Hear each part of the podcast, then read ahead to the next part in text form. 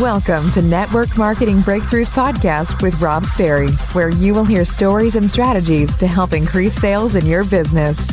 Let's level up your network marketing business with your host, Rob Sperry.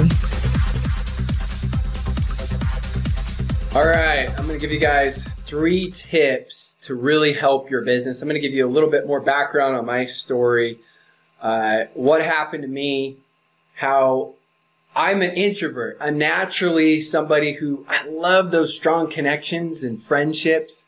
But if I go to a big, large group, I'd rather just talk to one person than talk to everybody. I've learned to become a lot better at it.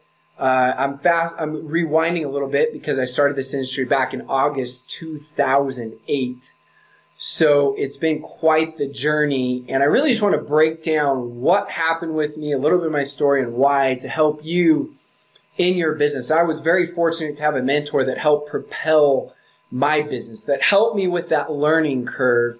And so I'm grateful. And so I'm always excited to pay that forward for everybody. So a little bit more about me. I was the kid that growing up, I wouldn't even swing a baseball bat. So my dad had to tell me I'd be grounded unless I swung the baseball bat. That's how shy I was. I wouldn't go to my neighbors because I was too shy. And so I had to have my little brother come with me. At one point in my life, I had my sister when I was 14 who was, she was 10 years old. She was taller than me. My brother was 12 years old. He was taller than me. So I was naturally always the shy, scared type person uh, I was so scared that in church, I remember as a 17 year old, the church leader showed up to my house and begged me to speak in church. And I said, absolutely not. There's no way I'll speak in church. So I can relate with a lot of you. Uh, it's up to 50% of Americans, it's estimated, are introverts. And those of you that are intro- introverts, it's still important to understand some of these tips that I'm going to teach you. I feel like I'm a little bit more qualified than many not just because of the success that I've had, because of the journey that I've had of this not coming naturally to me, of learning how to do a lot of these things, analyzing it as it was a lot more of a, a conscious effort. And so uh, I started in this industry back August 2008, as I told you. And I started in this industry, I was so scared. My very first two days, I literally called maybe one person just to test the waters. I didn't really invite them. It was a casual invite of wanting to see what they think. And then uh, that didn't go over very well. And it, I finally said, okay, if I'm going to do this, I got to do this. So I got my butt kicked by my mentor, and he said, either you're in or you're out. I love you. We're friends no matter what, but either you're doing this or you want. And so I took all out massive action. I called 250 people in three weeks. It's in August, which is a, a, very difficult time during the summer. People are taking vacations. I have a full-time job where I'm running a tennis club, working 45 hours a week at the time. My wife and I had two kids. So I was quite busy. I had a lot of other obligations. And so I spent every spare moment I had and called 250 people. And what I learned was calling those 250 people, I ended up having 31 people sign up. Uh, at that, in that particular company, at that time, the packages were $1,700. Uh, so I brought in about $45,000 in sales or so.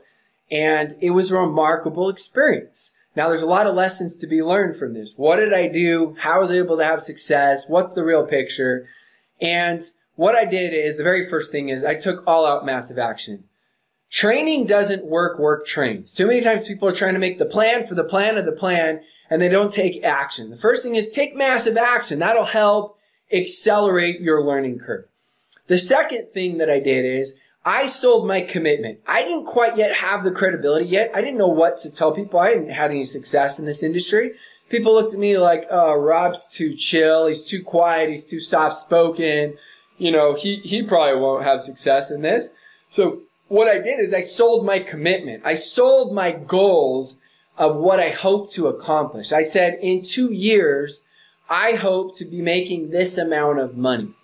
And I sold that to people. And I said, look, it may take me much longer than that, but I'm going to do whatever it takes. It may take me seven years to accomplish that. So I bought, I brought some, some dreams, but I also brought some realism to the picture. I them know you may be interested in just the products and be a, a product user. We love customers.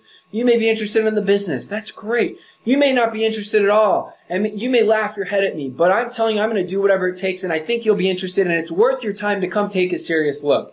And that was my attitude. I sold my commitment. I leveraged the credibility of the company I was working with and some of the individuals I was working with. So that was step number two is number one is massive action. Number two was I used third party validation, or sorry, I used, uh, sold my commitment. And number three would be is I actually used third party validation. I knew at the beginning that I wasn't the expert. So I knew I had to find anyone and everyone that I possibly could to use as a third party validation.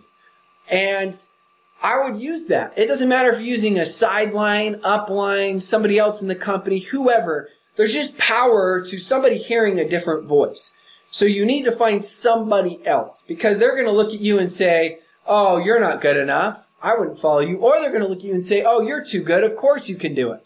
And so it doesn't matter any which way. They're going to try to find an excuse. They need to hear a different voice. There is power to that third party validation. So that first month, I knew that I knew nothing. I just knew that I was with a great company, great products, great leadership, but I couldn't explain it that well. So I was the preview of the movie of trying to get somebody on the phone or in person or on a Zoom or webinar with somebody else. That was it. And so when you put it in perspective, I closed about 12% of people. That's not that high. I just took more action than most people. I was able, because I took so much action, because I sold my commitment, because I used third party validation, I was able to create a story that perpetuated my story. It gave me a little bit of credibility. It gave me a little bit of confidence. It helped my business. And I still think to this day, those first three weeks set the tone of my entire business. Sure, there's a lot more to it. Sure, I had a lot of highs and lows in this business, but the second part of this story is just as important. The second part of this story is critical.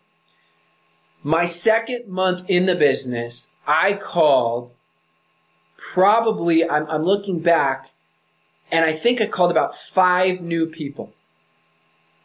I had two people sign up. One, it was because I convinced them to sign up, and it was a family member.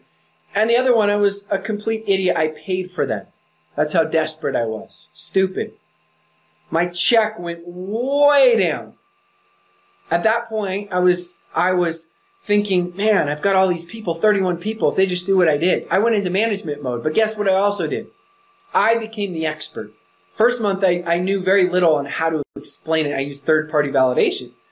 The second month, I tried to become the expert. The second month, I didn't use any third party validation.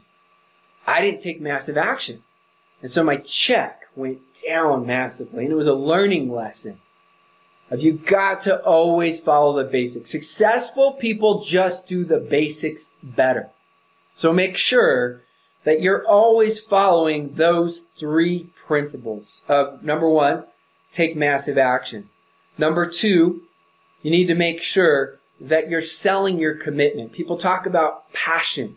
I think true passion is commitment. They want to know, they want to be able to look in your eyes, hear the tone in your voice, and know that in one year you're still committed. In two years you're still committed to this industry. And number three is use third party validation. No matter how much money you have or haven't made, you have to use third party validation. There's just a magic to it. And I promise you, as I said, successful people just do the basics better. If you follow those three simple tips consistently, I promise you it will accelerate your learning curve and then after that, it's just teaching your team to be able to do that because good leaders have vision. Oh, I know it's going to work. I know it's going to happen. I just got to stick with it. And if I do these basic principles, it's going to happen.